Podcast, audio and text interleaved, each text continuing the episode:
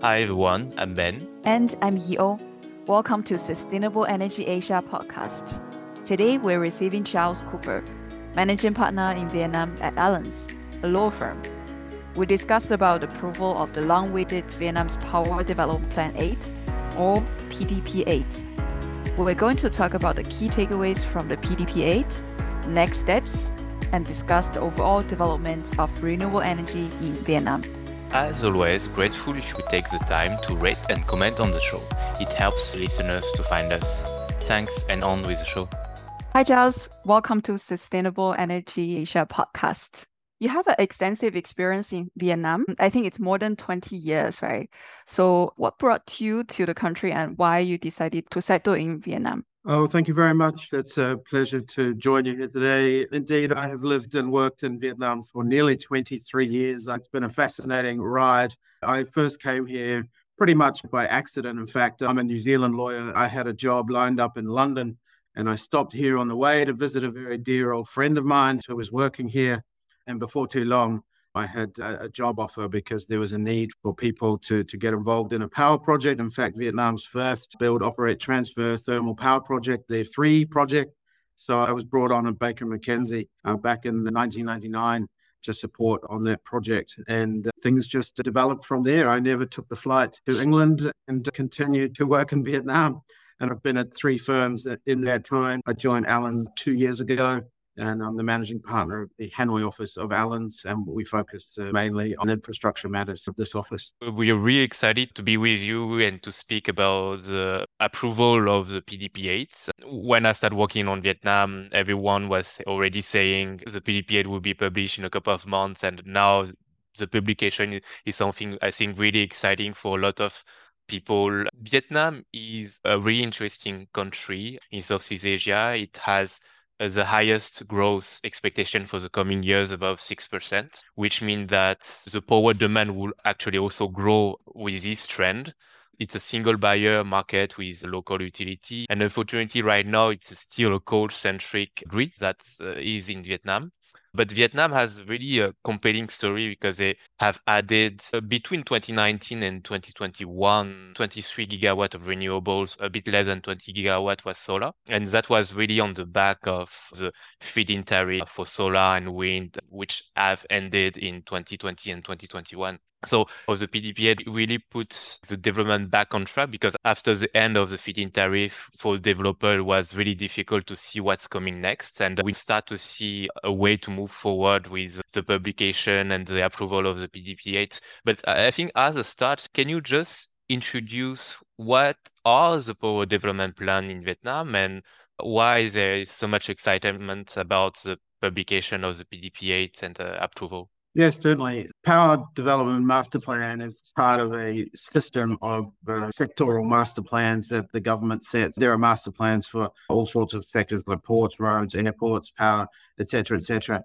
And the at once both a kind of historical hangover from Communist Party central planning policies, but also still a contemporary means of planning as the development of sectors across the country. Historically, national master plans were very rigid documents where it was set out exactly what would be produced, what would be built in any given period. They typically are each 10 year master plans and they have a vision that looks ahead for another 15 or so years. So I, I, say they're still contemporary because current law still mandates that developments, whatever sort of projects they are, and in this case, the power sector, cannot be developed, cannot happen unless they are consistent with the master plan. And historically, as I mentioned, being consistent was very specific. They had to be specific projects included in a master plan before they could be developed. It is now a little bit more flexible, as I'll, I'll get into in a minute, but fundamentally, without a power master plan, no power projects can proceed on a sort of micro level, very necessary guiding policy document.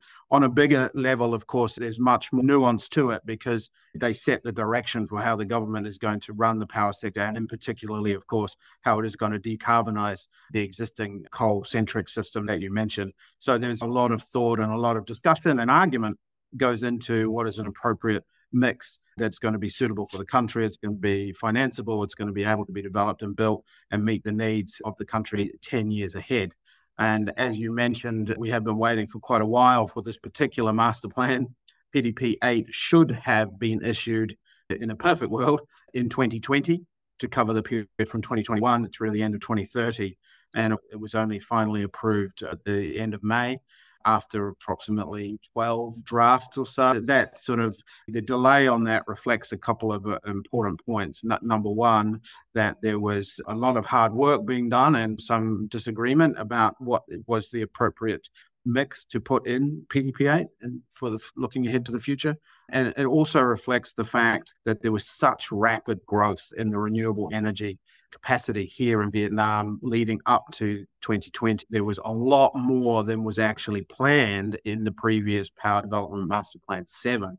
And that created a lot of headaches for the various authorities and agencies involved because it wasn't in accordance with the plan so there were quite a few elements that went into the reason for the delay.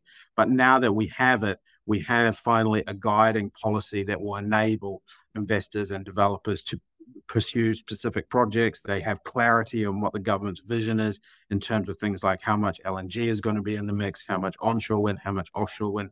So it's a really fundamental guiding document and very good news that we have at last. No, indeed. I think everyone was surprised actually by the signature. I think we were expecting it by the end of the year, but I think everyone is quite excited about this one. And on the PDP8 itself, what are your main takeaways? Because there were a couple of drafts that was published previously. What was a point you were expecting in the approved version, and what was a point that was a bit surprising to you? Yeah, good questions. I think there were 12 drafts that we saw at various points along the process. And so, to be honest, having followed them, there weren't perhaps any dramatic surprises that came out in the final one. I think, as you said, the fact that it came when it did was perhaps the biggest surprise. I think there were most people were anticipating having waited so long, and the JETP program in particular having just been concluded in December, that it might take a bit more time for the government to fully understand the implications of that. And given it had been so long already, maybe we'd wait till the end of the year to get that integrated fully. So perhaps the biggest surprise was that it did come very suddenly in the end. Although having been in Vietnam for a long time, you learn that, that things can drag for a long time and then happen very, very suddenly. In terms of its actual content, I think perhaps one of the notable points that the language departs from prior uh, power development master plans in that there will be 6,000 and only 6,000 megawatts of offshore wind, for example, which would you would have seen in previous plans. In this plan, it says there will be 6,000 megawatts of offshore wind by 2030, but if commercial conditions and technology allow, there can be more. And there are several places in the PDP8 that have this kind of flexible, living, adaptable language. And it's a very significant point because the plan is such a fundamental guiding regulation on what can be done. The result is that if something is not in a plan, it can't be done. If something needs to be adapted, the plan needs to be changed. And that change process, that amendment process itself, is very time consuming and cumbersome and uncertain. So the fact that this plan bakes in a certain degree of flexibility from the outset and anticipates the fact that it should be well known that technology and the circumstances will, of course, change over the course of the remaining part of this decade, then we don't necessarily need to go through a formal amendment process take advantage of those changes or to pivot to adapt to circumstances on the ground. So that's a very significant point, and I think something that came in quite late into the draft. The other slightly surprising, certainly welcome point that we see in there was the statement around the fact that there will be no limitation on the capacity for renewable energy for self consumption purposes. This is also a new thing for a PDP8 to have no limitation rather than stating specific targets in the context of self consumption for renewable energy, we know that the demand is growing very, very strongly, not only amongst residential users, but also, of course, users and manufacturers, and particularly who need to meet commitments of their partners overseas. So this again, it's part flexibility and part open-endedness that's a novel and pleasantly surprising feature of this PDP8. And uh, finally, of course, we expected a very solid commitment towards decarbonisation in general, and we expected to see coal continue to come down. It was pleasing to see specific statements in PDP8 about how and when coal plants will be reviewed and reconsidered. And the statement was that in June 2024, which is only a year away now, the X number of coal plants will be re examined for their feasibility. And if they're not making progress or if they're not feasible, they will be removed. So that's a, a slightly surprising and I think a, a good development in this PDP8. Yeah, that's interesting. So continue with the PDP 8. Actually, in your recent publication, you referred to the approval of the PDP 8 as the end of the beginning. So can you share with us what you believe lies ahead for Vietnam's power sector after this publication of PDP 8? Certainly, yes. Yeah, it was a little bit tongue in cheek, but having waited so long for they be issued, whilst at the same time dealing with so many clients who are anxious to get into the next phase, we felt it was an appropriate statement. There is, as I said, the PDP8 is a guiding policy document, a very important fundamental guiding policy document, but still just a sort of a policy document or a plan. It doesn't implement legislation. It doesn't provide answers to a lot of the questions that remain in the post uh, feed in tariff world that we live in here in Vietnam at present. And in particular, it doesn't address the fundamental questions about how these future projects are going to be divided up amongst provinces, how those provinces will select investors to implement those projects, and what the developers or the project companies will be paid for their power, and, and also what the contractual terms will be around the sale and purchase of that power. So these are, of course, really nitty gritty points that are essential to any decision to commence an investment, to purchase pipelines of assets or platforms or development assets. Without this information, it's simply too difficult to assess value and to weigh up risk and value. And so nothing really can move forward. So we need all these implementing legislations to be issued. There is guidance and some clear statements from the government about what is the intention with respect. It's going to be competitive procurement of investors. There's going to be auction based price discovery for renewable energy, but the details still haven't been finally issued. And the other notable thing worth mentioning is the PDP8 does state that the electricity law itself needs to be amended or will be amended to accommodate PDP8. And there may be various elements to that. It's not clear yet exactly what will be amended. Maybe various elements. I expect to see at least a couple of things. One will be around further around the transmission infrastructure uh, and perhaps private sector involvement, although it is already allowed in the electricity law. I think it needs to be expanded a little bit. And the other one is to enable and allow the uh, DPPA program, the corporate direct power procurement program to operate. And that's its own topic. But it seems that the electricity law will need to be changed before that pilot program can be run. So we expect that to happen next year. And finally, the other major flagged piece of legislation is a brand new law on renewable energy that the government intends to issue. They've put a 2020 target on that. We'll see how that goes. Again, we're not certain yet exactly what will go in that law, but I don't necessarily think it's fundamental or necessary to enable or, or facilitate development of renewable energy, but I think it could be very valuable in that it might underpin certain targets and incentives applicable to renewable energy developers that'll be banked in at a law level. So I, I, think that could be a very valuable thing. That's definitely interesting, and I think everyone will be following what would be done for the implementation after PDP8.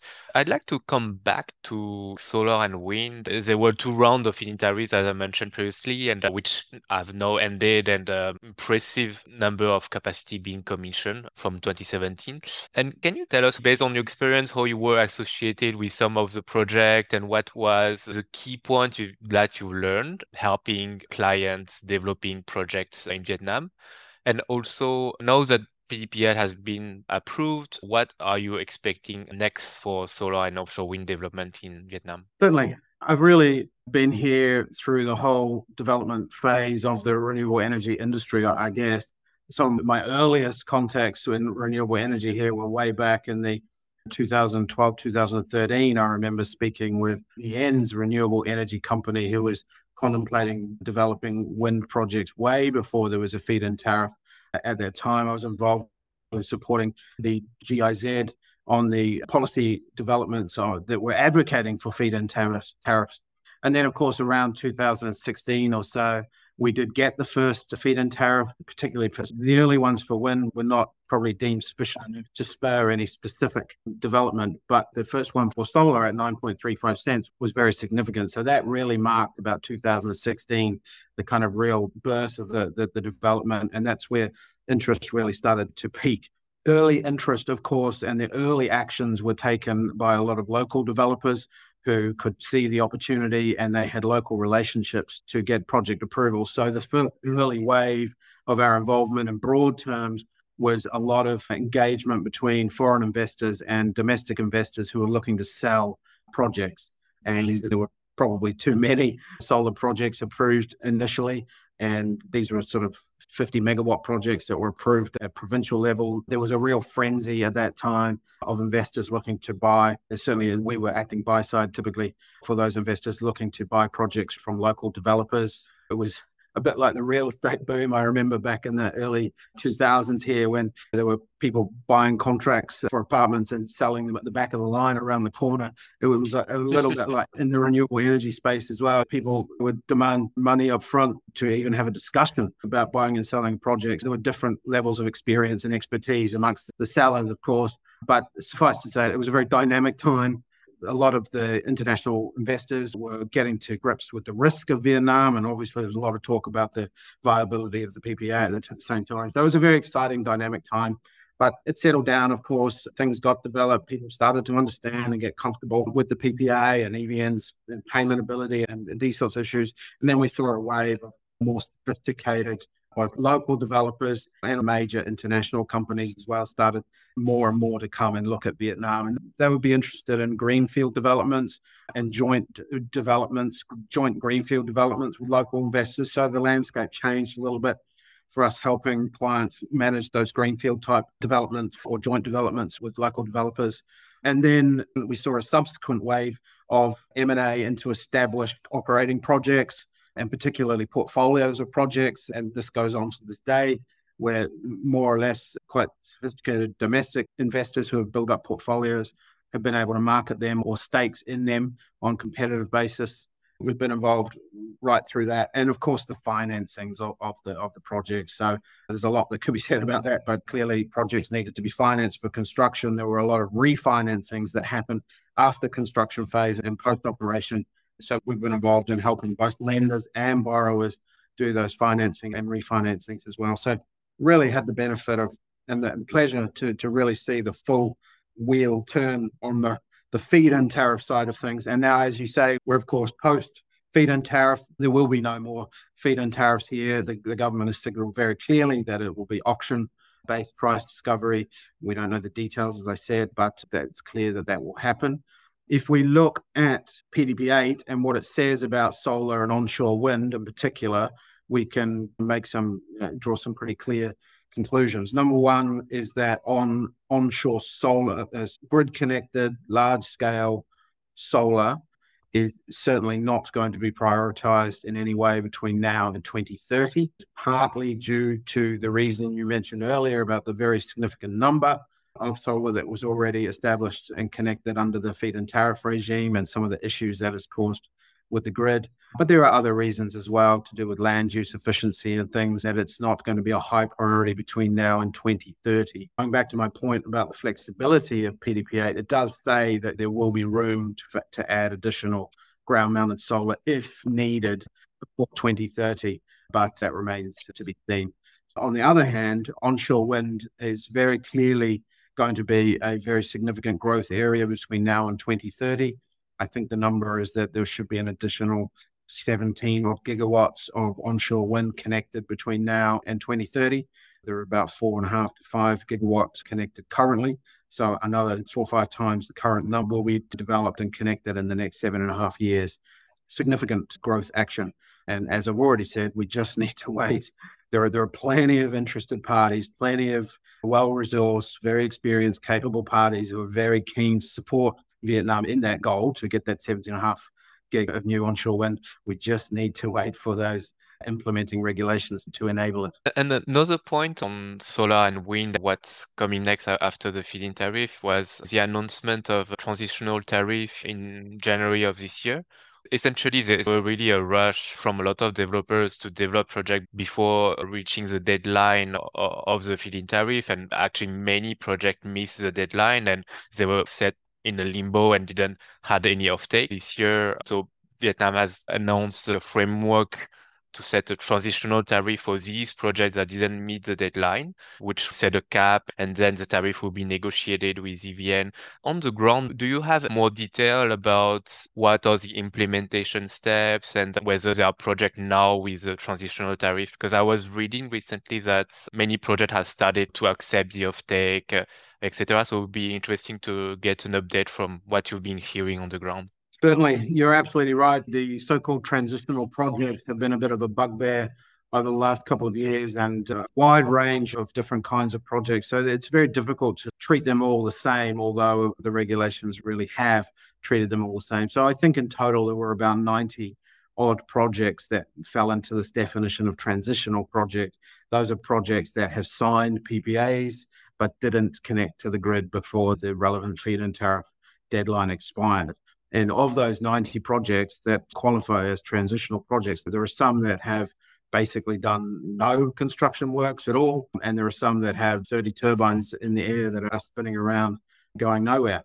So there's a very wide range and equally a wide range of circumstances of the various developers. But you can imagine that a large number of them are under high financial stress as a result of building these projects, but not being able to commercialize them in any way. So it's been a very difficult topic for a lot of people. The government has, for, to its credit or otherwise, held a firm line throughout the whole process that it will establish a tariff regime, a ceiling and a floor based on the data provided by the projects around project costs, and it will establish a tariff range and then negotiate specific tariffs with each of those transitional projects. A lot of the developers were very reluctant to participate in this because the tariff range was considered very low.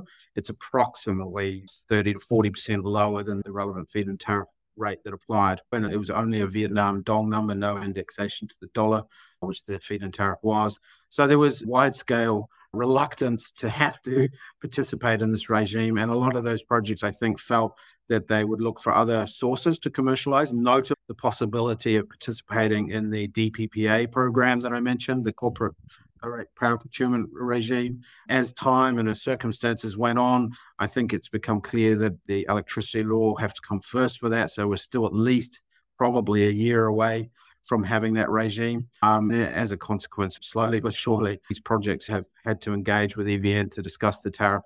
Maybe 40 have commenced negotiations on a specific tariff, and I think it's three or four or five have confirmed a tariff somewhere in that range.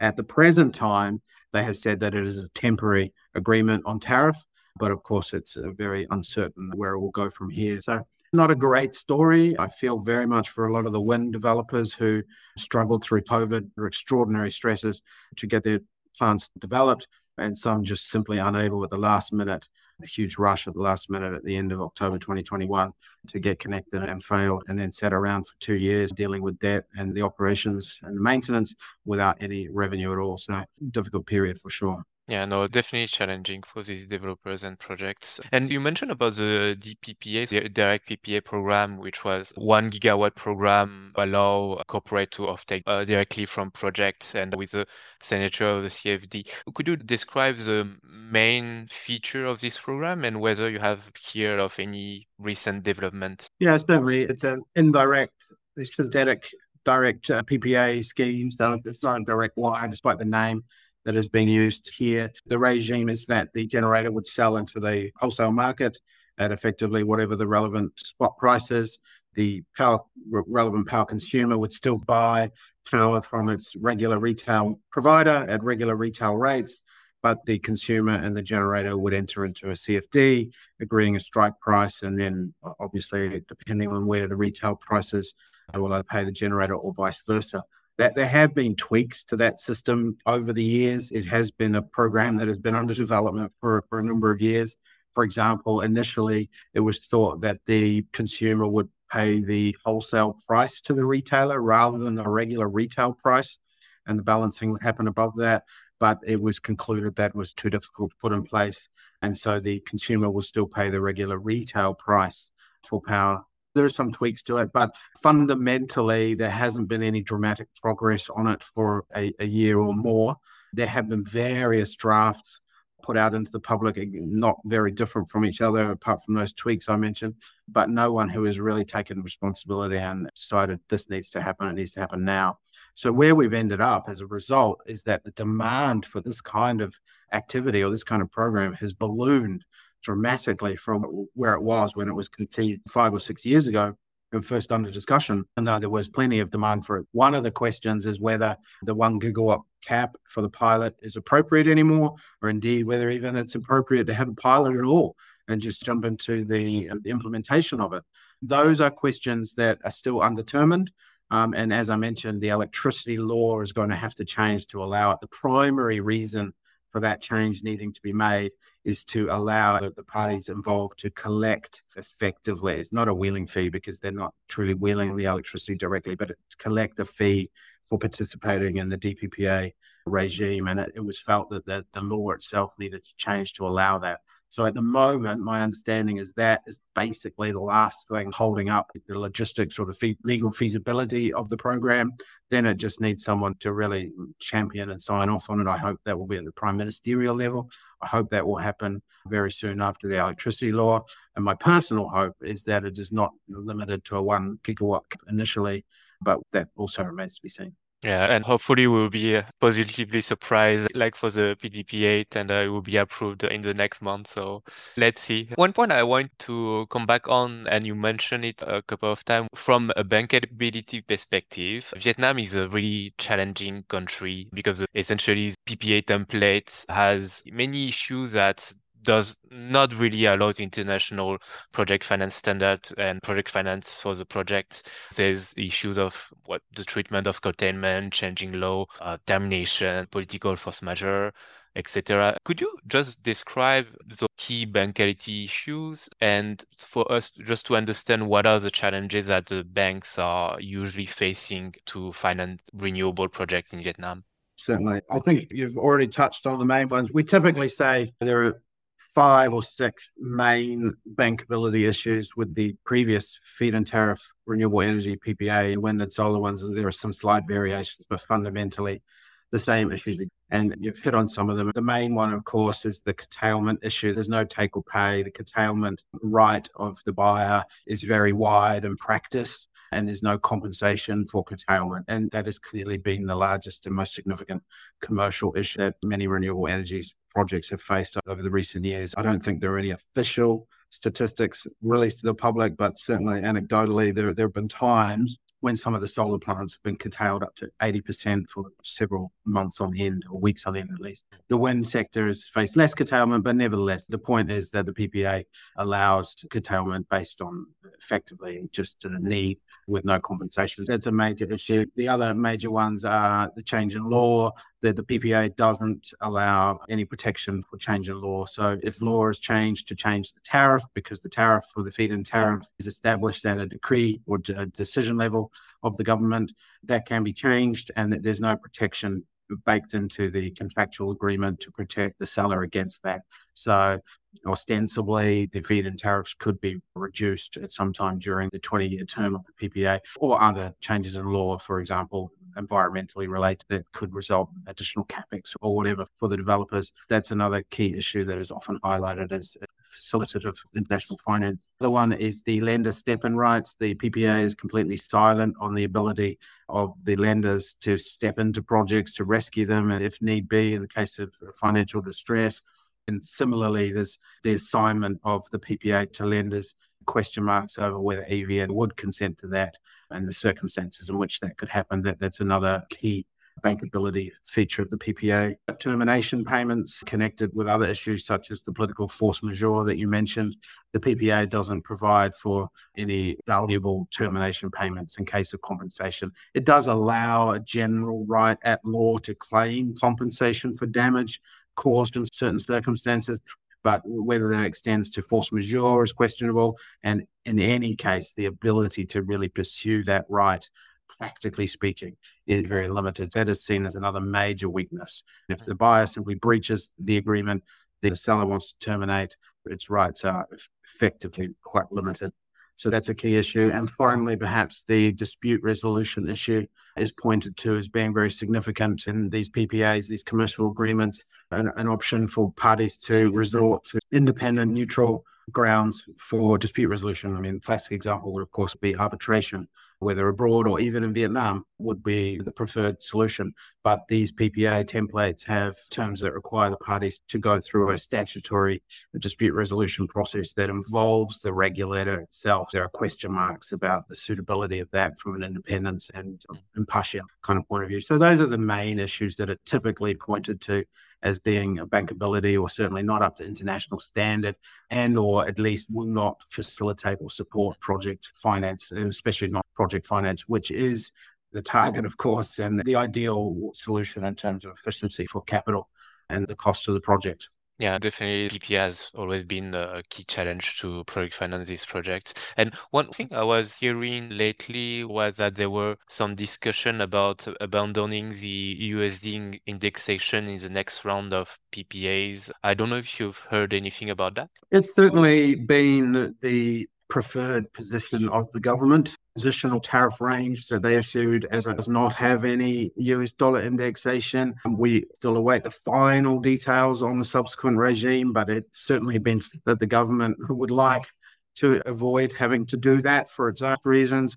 Clearly, they will be receiving and have received the message that would be a very dangerous or dramatic step with respect to international financing that places a very significant risk on the borrower that needs to be and the lender that needs to be addressed through some of the means and this all goes to the ultimate cost of the projects and the cost of capital. And of course, it all ultimately falls to the bottom line and the cost of electricity as well. So we're in a very dynamic period right now where the government is wrestling with its ideal scenario where it wouldn't have to index cost, as, cost to a US dollar, but a clear imperative and now a specific plan to develop certain gigawatts of assets before a certain period of time.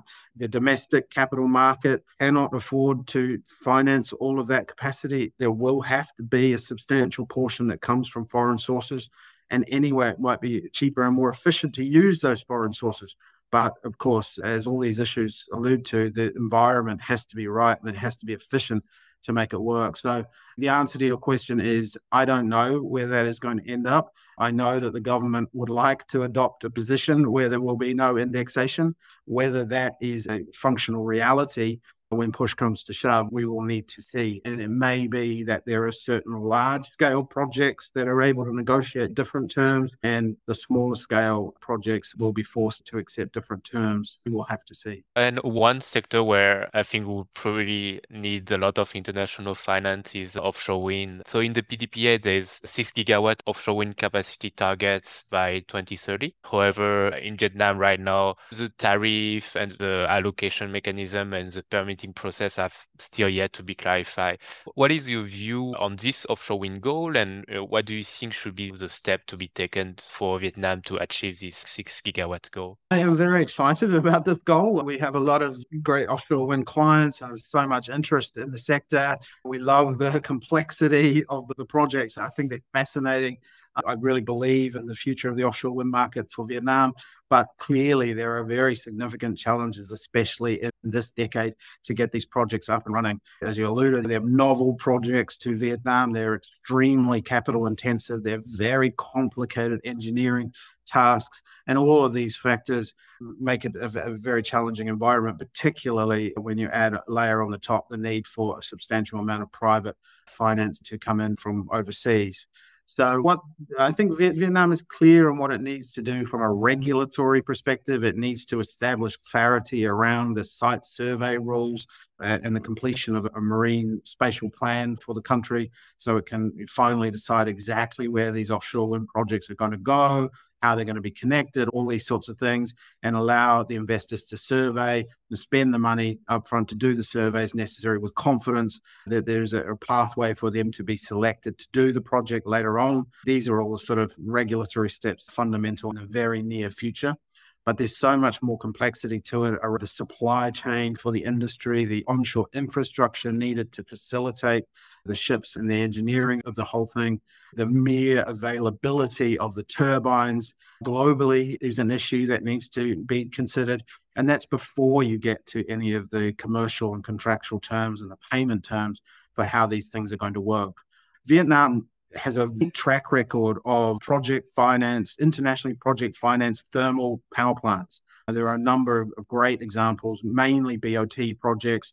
I think Vietnam really, really needs to look at those projects and really treat these offshore wind projects in their own bucket, very specialized bucket, and give them some of the frameworks that the previous thermal plants have done the, the government has signaled that is not the intention, that the intention is that these be done as IPP projects outside of BOT frameworks or similar and without government guarantees and things of this nature. But I really don't think that is a reality especially given the huge sums of capital and the complexity for these things. These investors won't be able to commit as necessary to make that 2030 target a, reality if they don't get clear answers on specific topics ASAP. And I hope that will happen. I really do. But I think that 6,000 megawatt target by 2030 will be a challenge. Thereafter, I'm very, very confident that the market and the operating environment will continue to develop pace. And I'm sure we'll see rapid growth. It's just really what's going to happen in the next seven and a half years that is a little bit uncertain for me. To wrap up, how do you see the power market develop in Vietnam over the next five years? And what do you think are the most promising opportunities in Vietnam for the developers? It's going to be based on the demand growth, right? So the demand projections for power growth and the generation, Vietnam basically needs to double its existing capacity between now and 2030. I spent 20 odd years at least to build up the current 79 gigawatts power. It has to double that in the next seven and a half years. And that's to keep up with demand and to keep up with the growth projections of the country, which I think are sound in and of themselves. So I think it's all predicated on that macro picture. You know, we need these new assets. The country needs them, the investors need them. And there is plenty of willing participants, sponsors, and investors and financiers as well. We just need to work through the, the, the terms or develop the foundation for that to happen. First of all, what I see in the next five years is huge growth in generation capacity. So there's a lot of development, a lot of financing that needs to be done. Looking at where it's going to come from, offshore wind in the next few years is going to be a very hot active sector, as is the C&I self consumption rooftop type stuff. And there are question marks around whether that will be allowed to not necessarily just be on rooftop, but can be off rooftop, larger than one megawatt capacity, which is the current limit. That will be a very exciting area to watch. And related to that is the DPPA program. There are a number of very significant power users here. They have made commitments, their supply chains have commitments that they need to meet, and they'll be pushing very, very hard to develop that and then move very aggressively to implement it. So that's a very exciting area to watch as well for me. Thank you, Giles. That's my pleasure.